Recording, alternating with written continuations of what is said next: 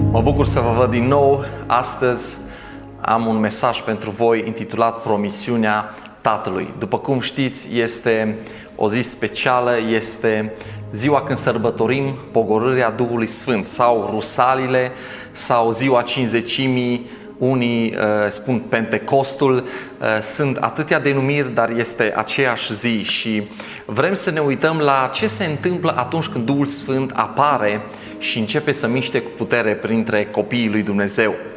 Uh, de ce este nevoie de Duhul Sfânt și cine sunt cei care pot să-l primească. Vreau să ne uităm un pic la contextul acestui text pe care îl vom citi și uh, vreau să vă spun că Isus, care uh, era Dumnezeu, vine jos pe pământ, trăiește ca un om, dar fără păcat, ajunge la cruce moare în locul nostru, plătind prețul complet pentru păcatele noastre, este îngropat, iar după trei zile a înviat, zdrobind puterea morții și a păcatului. Și după toată această lucrare, în capitolul 1 din Faptele Apostolilor, vedem cum acest Isus se arată ucenicilor, Isus cel înviat, petrece încă 40 de zile cu ucenicii înainte ca el să se înalțe la cer.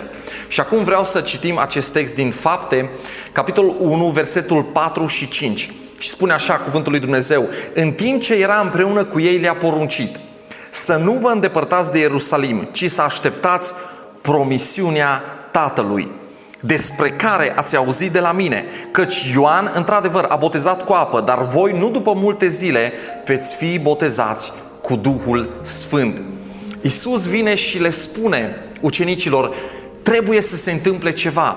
Urmează ca această promisiune a Tatălui, botezul cu Duhul Sfânt, să se coboare peste voi. Și apoi, câteva versete mai jos, în versetul 8 spune așa Voi însă veți primi putere atunci când va veni Duhul Sfânt peste voi și veți fi martorii mei în Ierusalim, în toată Iudeea, în Samaria și până la marginile pământului. Îmi place aici cum le spune Isus ucenicilor, trebuie să fiți martori, oameni care mărturisesc despre mine în, în familia ta, în, în casa ta, în orașul tău, în, în ținutul tău, în țara ta și nu doar atât, în toată lumea. După ce spune aceste cuvinte, el se înalță la cer și ucenicii fac ceea ce Isus le spune să facă. Cu alte cuvinte, în următoarele 10 zile, ei se întorc în Ierusalim se roagă, studiază Tora împreună, uh, pun lucrurile în ordine între ei, își aleg uh, un nou ucenic pentru că Iuda era deja mort și aleg pe Matia în locul lui, pun lucrurile în ordine și așteaptă. Ce așteaptă ei? Această promisiune a Tatălui. Așteaptă coborârea Duhului Sfânt. Și uh, mă uit la acest eveniment și îmi dau seama că exact la fel cum peste Isus la botezul lui, atunci când a fost botezat de Ioan Botezătorul la Iordan, Duhul Sfânt a coborât și l-a umplut pe Isus cu putere înainte să-și înceapă lucrarea.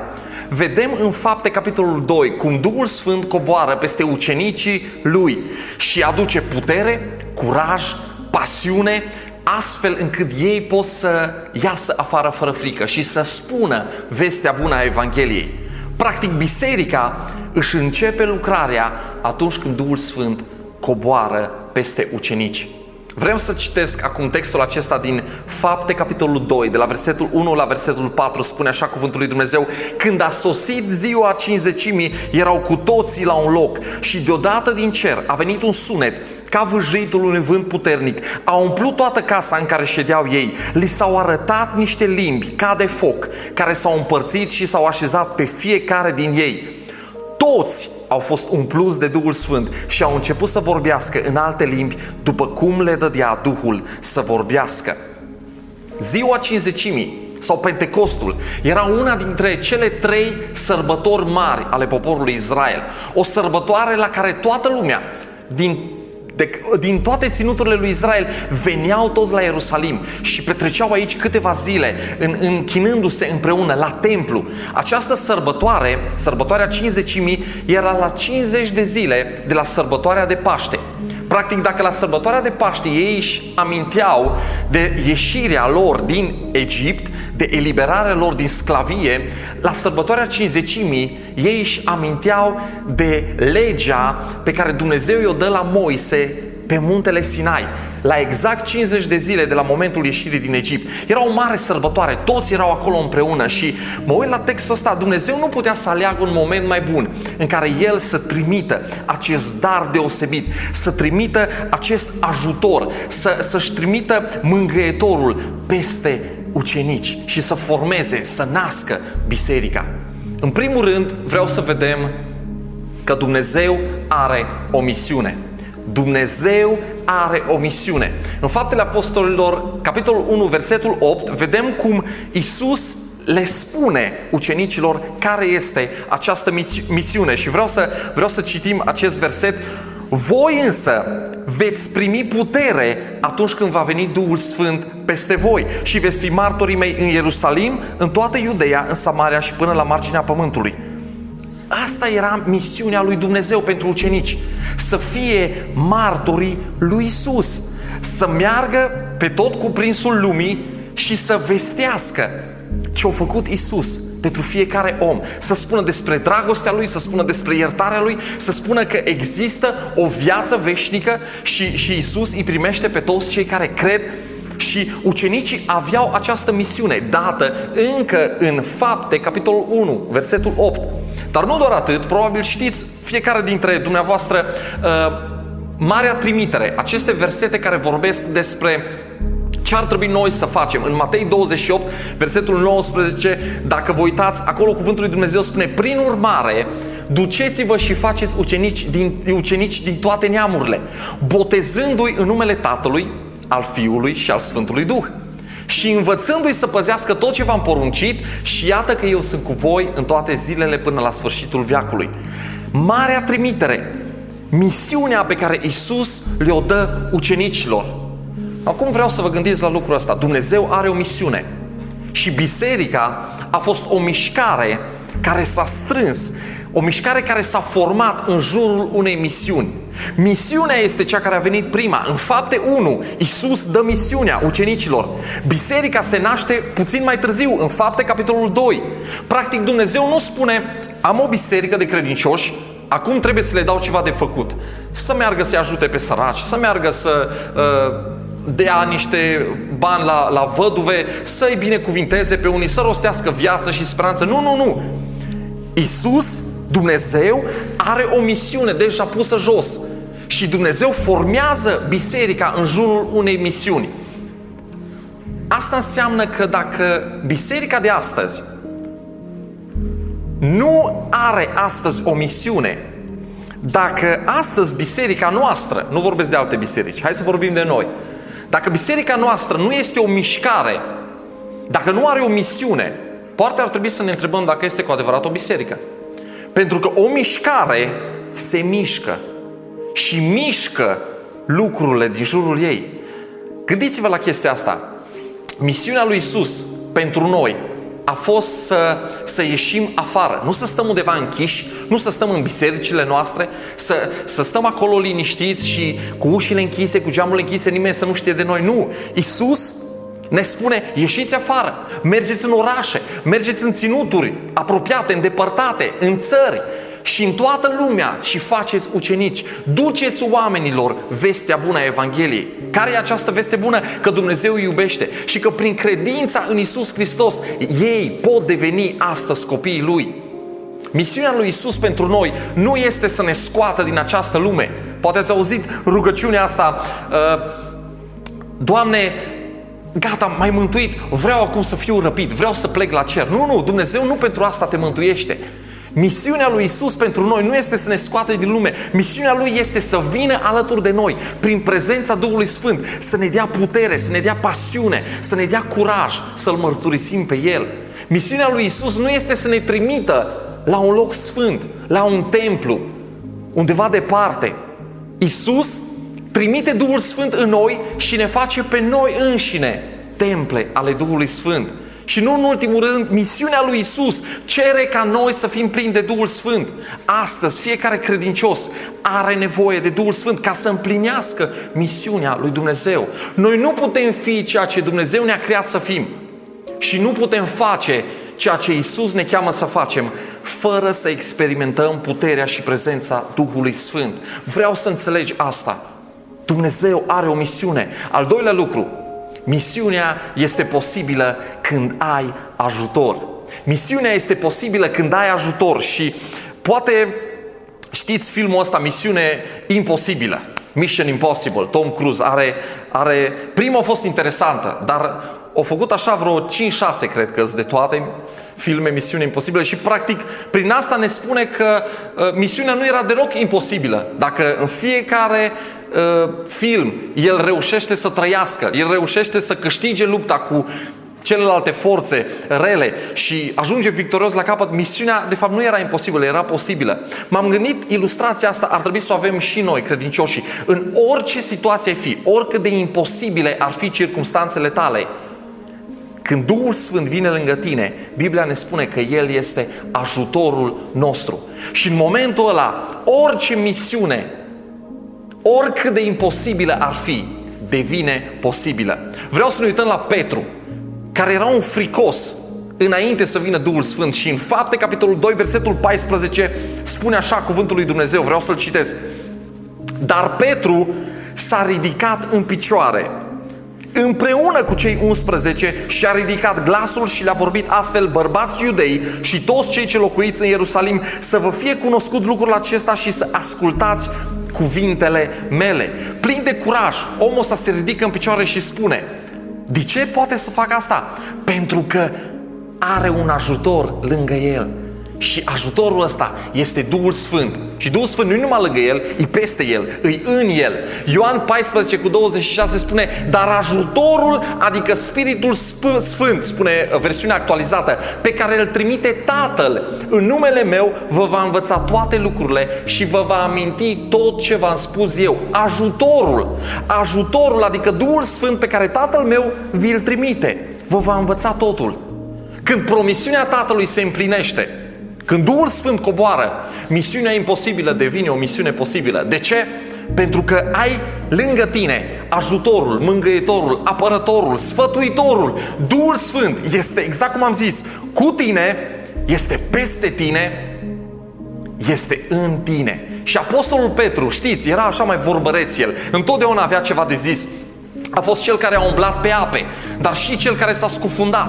Despre el Isus spune, când te vei întoarce, îi vei încuraja pe ceilalți ucenici. Ai o lucrare mare de făcut, Petru. Dar tot lui Petru Iisus îi spune, înapoi a mea satano. În momentul arestării lui Isus îl găsim pe Petru stând undeva ascuns în curtea marelui preot și mințind de trei ori că nu îl cunoaște pe Isus. Atunci când a venit momentul adevărului, curajul lui Petru a dispărut. Petru își arată adevărata față. Este fricos, este slab, minte ca să-și scape viața.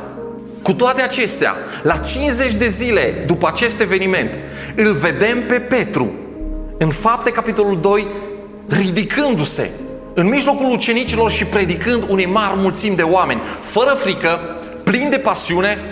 Ce s-a întâmplat cu Petru? Ce a determinat o schimbare atât de drastică în viața lui? Petru nu mai este singur. Petru are un ajutor. El a fost umplut cu Duhul Sfânt. Vreau să înțelegi că atunci când devenim creștini, avem promise iertarea și darul vieții veșnice. Fiecare dintre noi suntem iertați și avem promisiunea unei vieți veșnice cu Isus. Dar a fi salvat înseamnă că la fel ca și Petru, noi putem aici pe pământ să experimentăm puterea lui Dumnezeu care transformă viețile noastre. Și puterea asta Duhului Sfânt, care te transformă pe tine, ascultă-mă, îi va transforma și pe cei din jurul tău. Nu vei mai fi la fel ai nevoie de Duhul Sfânt. Mă supără acești creștini din zilele noastre care spun nu am nevoie de Duhul Sfânt. Nu am nevoie. Ba da, ca să-ți împlinești misiunea pe care Dumnezeu o are pentru tine, acea misiune imposibilă, tu ai nevoie să fii umplut de Duhul Sfânt. Tu ai nevoie de Duhul Sfânt. Nu-l mai respinge. Versetul 2 și versetul 3 din Faptele Apostolilor spun că a venit un vânt puternic peste uceniști acolo în camera de sus. Niște limbi ca de foc. Și în Biblie găsim Duhul Sfânt descris în diferite imagini. Uneori se spune despre Duhul Sfânt că e o apă, un foc, un vânt, un porumbel, ulei, un de lemn, pecetes și sigiliu. Dar Duhul Sfânt, mai mult decât orice, este o persoană. Duhul Sfânt este o persoană. O persoană care vrea să aibă o relație personală cu tine. O persoană care vrea să te ajute. În Ioan, capitolul 16, de la versetul 5, Iisus le spune ucenicilor câteva lucruri despre Duhul Sfânt. Nu o să citim textul ăsta, dar puteți să vă uitați acasă. Ioan 16, vers, uh, de la versetul 5. Iisus le dă câteva lucruri și vreau să vedeți ce face Duhul Sfânt pentru noi. În primul rând, ne ajută ca și sfătuitor, ca și ajutor, El vine lângă tine, Duhul Sfânt este Cel care umblă împreună cu tine în viața asta de fiecare zi. Dacă ai nevoie de ajutor, te uiți în jur și ești singur și te simți doborât la pământ, ai nevoie de Duhul Sfânt. Un alt lucru pe care îl face Duhul Sfânt este că ne convinge de păcatul nostru. Ne arată păcatul în viața noastră, ne descoperă lucrurile acelea ascunse. Ai nevoie de curăție în viața ta, ai nevoie de Duhul Sfânt. Apoi El ne ghidează și ne învață adevărul, îți dă răspunsuri la întrebările grele.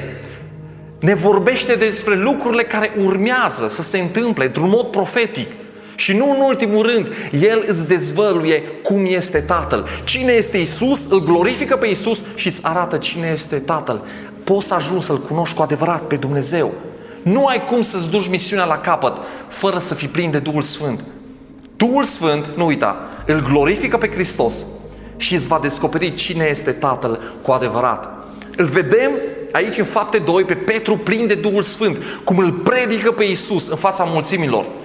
Are încredere, este puternic, are pasiune, reușește să se conecteze cu oamenii și să ajungă la inima lor, așa că mulțimea mare de oameni răspunde, îi răspunde lui Petru și spune ce să facem fraților? Și așa ajung la punctul numărul 3. Promisiunea este pentru toți cei ce cred. Promisiunea este pentru toți. Fapte 2, 38 și 39 spune că Petru le-a răspuns, pocăiți-vă și fiecare dintre voi să fie botezat în numele lui Isus Hristos spre iertarea păcatelor voastre și veți primi darul Duhului Sfânt. Căci promisiunea este pentru voi. Amintiți-vă, promisiunea, promisiunea Tatălui. Promisiunea este pentru voi, pentru copiii voștri și pentru toți cei ce sunt departe, în oricât de mare număr îi va chema Domnul Dumnezeul vostru. Promisiunea aceasta este pentru voi, pentru copiii voștri, dar și pentru cei ce sunt departe. Îmi place că ăștia care sunt departe, acolo când Petru le vorbește acestor oameni, suntem noi astăzi. Oricât de mare număr am venit la El, noi putem beneficia de această promisiune. Promisiunea Tatălui este pentru toți. Nu este doar pentru cei aleși, nu este doar pentru cei sfinți, nu este doar pentru cei buni. Este pentru toți, pentru toți cei care cred, se pocăiesc și sunt botezați. Vreau să vă spun ceva. În două săptămâni, în data de 21, vom avea un botez la Casa Templarului. Dacă nu ai făcut încă acest pas, nu știu care au fost motivele pentru care ai amânat lucrul acesta? Dar vreau să spun, Biblia spune aici, cel care crede, se pocăiește și se botează. Sunt niște pași esențiali. Un alt loc spune, în, în Marea Trimitere, Iisus spune, mergeți, faceți ucenici, botezându-i în numele Tatălui, al Fiului și a Duhului Sfânt și învățați tot ce v-am porunci, porunci eu. Dacă astăzi nu ești învățabil, dacă astăzi nu mai înveți lucruri așa cum îl învățai, din cuvântul lui Dumnezeu, poate ăsta e motivul că nu ai făcut pasul care trebuia să-l faci. Să, să faci o declarație publică înaintea oamenilor, înaintea familiei, dar și înaintea cerului. Că omul mort, omul tău vechi este mort acolo în apă și tu trăiești o nouă viață împreună cu Isus. Cei care cred se botează. Biblia ne spune că 3000 de oameni, după această predică a lui Petru, după acest mesaj, 3000 de oameni au primit cuvântul și au fost botezați în aceeași zi. Nu au făcut cateheză șase luni de zile, nu au fost îmbrăcați în alb, nu au cântat corul acolo pe loc. Au crezut, au venit la Petru, l-au întrebat și au fost botezați în aceeași zi. Vă dați voi seama, o biserică de 120 de oameni, când erau în camera de sus, atunci când s-a coborât Duhul Sfânt, Dintr-o dată au ajuns la 3120 de oameni. Dintr-o dată. Și numărul ăsta, 3000 de oameni care vin și îl primesc pe Iisus Hristos este important. Numărul ăsta este important pentru că în urmă cu mii de ani, la muntele Sinai, atunci când legea a fost dată de Dumnezeul lui Moise, 3000 de izraeliți au murit în aceeași zi pentru că au încălcat legea. Legea a fost dată doar pentru ei, pentru izraeliți și imediat 3000 dintre ei au fost omorâți pentru că au călcat legea pe care au primit-o. La coborârea Duhului Sfânt însă, 3000 de oameni din toate națiunile, de toate culorile, vin și primesc viața prin Isus Hristos. Și vreau, vreau să înțelegi asta. Oricine ai fi, ori de unde ai fi, promisiunea Tatălui este și pentru tine. Hai să ne uităm la versetele astea, versetul 3 și versetul 4 din capitolul 2, fapte 2. Spune așa cuvântul lui Dumnezeu, li s-au arătat niște limbi ca de foc, care s-au împrășteat și s-au așezat câte una pe fiecare, câte una pe fiecare dintre ei. Toți au fost umpluți de Duhul Sfânt. Spuneți și voi, toți. Toți au fost umpluți de Duhul Sfânt și au început să vorbească în alte limbi după cum le dădea Duhul să vorbească. Toți au primit niște limbi ca de foc, toți au început să vorbească.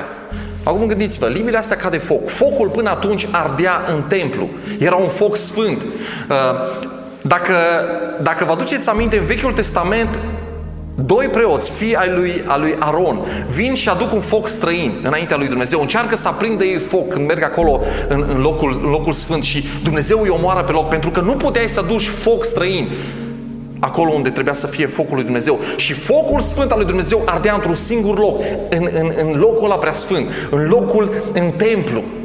Și Dumnezeu, în ziua cinzecimii, trimite niște limbi ca de foc și le pune pe capul fiecăruia din acești ucenici. Parcă Dumnezeu vrea să spună, mut casa, îmi schimb locul prezenței mele. Prezența mea nu va mai fi într-un singur loc la templu.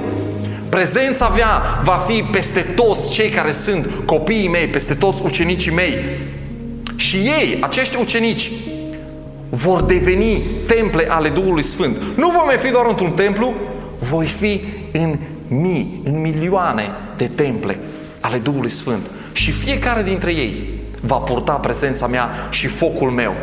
În ziua cinzecimii, în Noul Testament, fiecare primește această limbă de foc. Nu doar cei 12 ucenici, nu doar cei trei ucenici care mergeau des cu Isus, da? Erau acolo aproximativ 120 de persoane în camera aia, bărbați și femei, toți se rugau împreună și așteptau împlinirea promisiunii și fiecare a primit un foc personal, un foc nou. Asta îmi spune că eu nu am nevoie de focul tău, eu nu am nevoie de focul celuilalt. Dumnezeu are ceva special doar pentru mine. Nu mai dori lucrarea celuilalt, nu mai tânji după chemarea altuia, nu mai tânji după focul altuia. Promisiunea este pentru toți. Întrebarea este, crezi tu cu adevărat asta? Pentru că exact la fel ca și mântuirea, plinătatea Duhului Sfânt se primește prin credință și este pentru toți.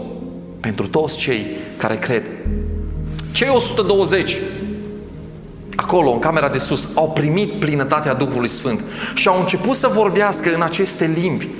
Și, și m-am gândit, e, e tare lucrul ăsta. Vorbirea în limbi este un semn al plinătății Duhului Sfânt. Însă nu este singurul, ascultă-mă, nu vreau să intru în amănunte acum cu privire la asta, e o alt, un alt mesaj, dar vreau să vedeți aici că oameni din toate colțurile lumii au ascultat cum acești izraeliți, fără multă școală, vorbeau în limba lor și proclamau lucrurile mărețe ale lui Dumnezeu. Și spune Biblia că erau oameni din nordul Africii, erau din Asia, erau albi, erau negri, erau bărbați, erau femei, erau iudei, erau arabi și toți, toți au auzit mesajul Evangheliei. Însă, deși promisiunea este pentru toți, unii o primesc, iar alții o resping.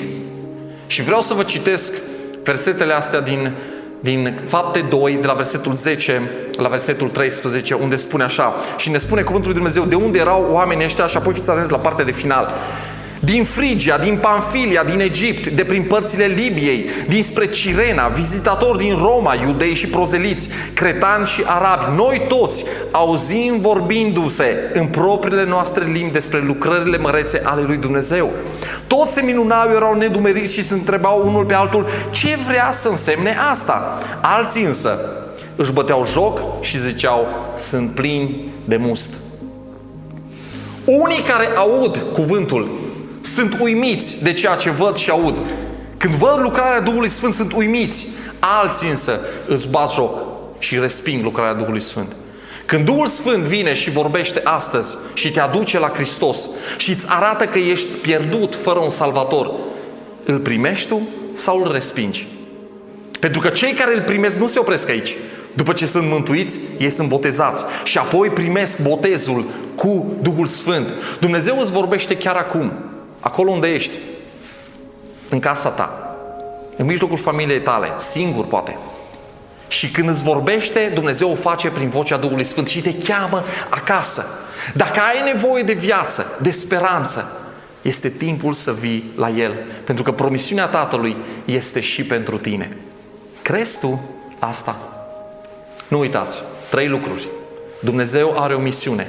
Să mergem peste tot, să ducem mesajul Evangheliei, să spunem tuturor despre Isus, să facem ucenici. Al doilea lucru, misiunea este posibilă când ai ajutor și ajutorul este Duhul Sfânt. El vine, te învață, te ridică, îți dă putere, pasiune, curaj. Îți spune pe buzele tale cuvintele potrivite. Și al treilea lucru, promisiunea este pentru toți cei ce cred. Pentru mine și pentru tine. Nu uita asta. Promisiunea este pentru toți. Fiindcă atât de mult a iubit Dumnezeu lumea încât a dat pe singurul lui Fiu pentru ca oricine crede în El să nu piară, ci să aibă viață veșnică. Oricine înseamnă oricine. Înseamnă toți. Toți cei care cred pot să vină la Hristos. Astăzi vreau să te gândești la aceste lucruri. Dumnezeu are o misiune. Misiunea este posibilă când ai ajutor. Promisiunea este pentru toți.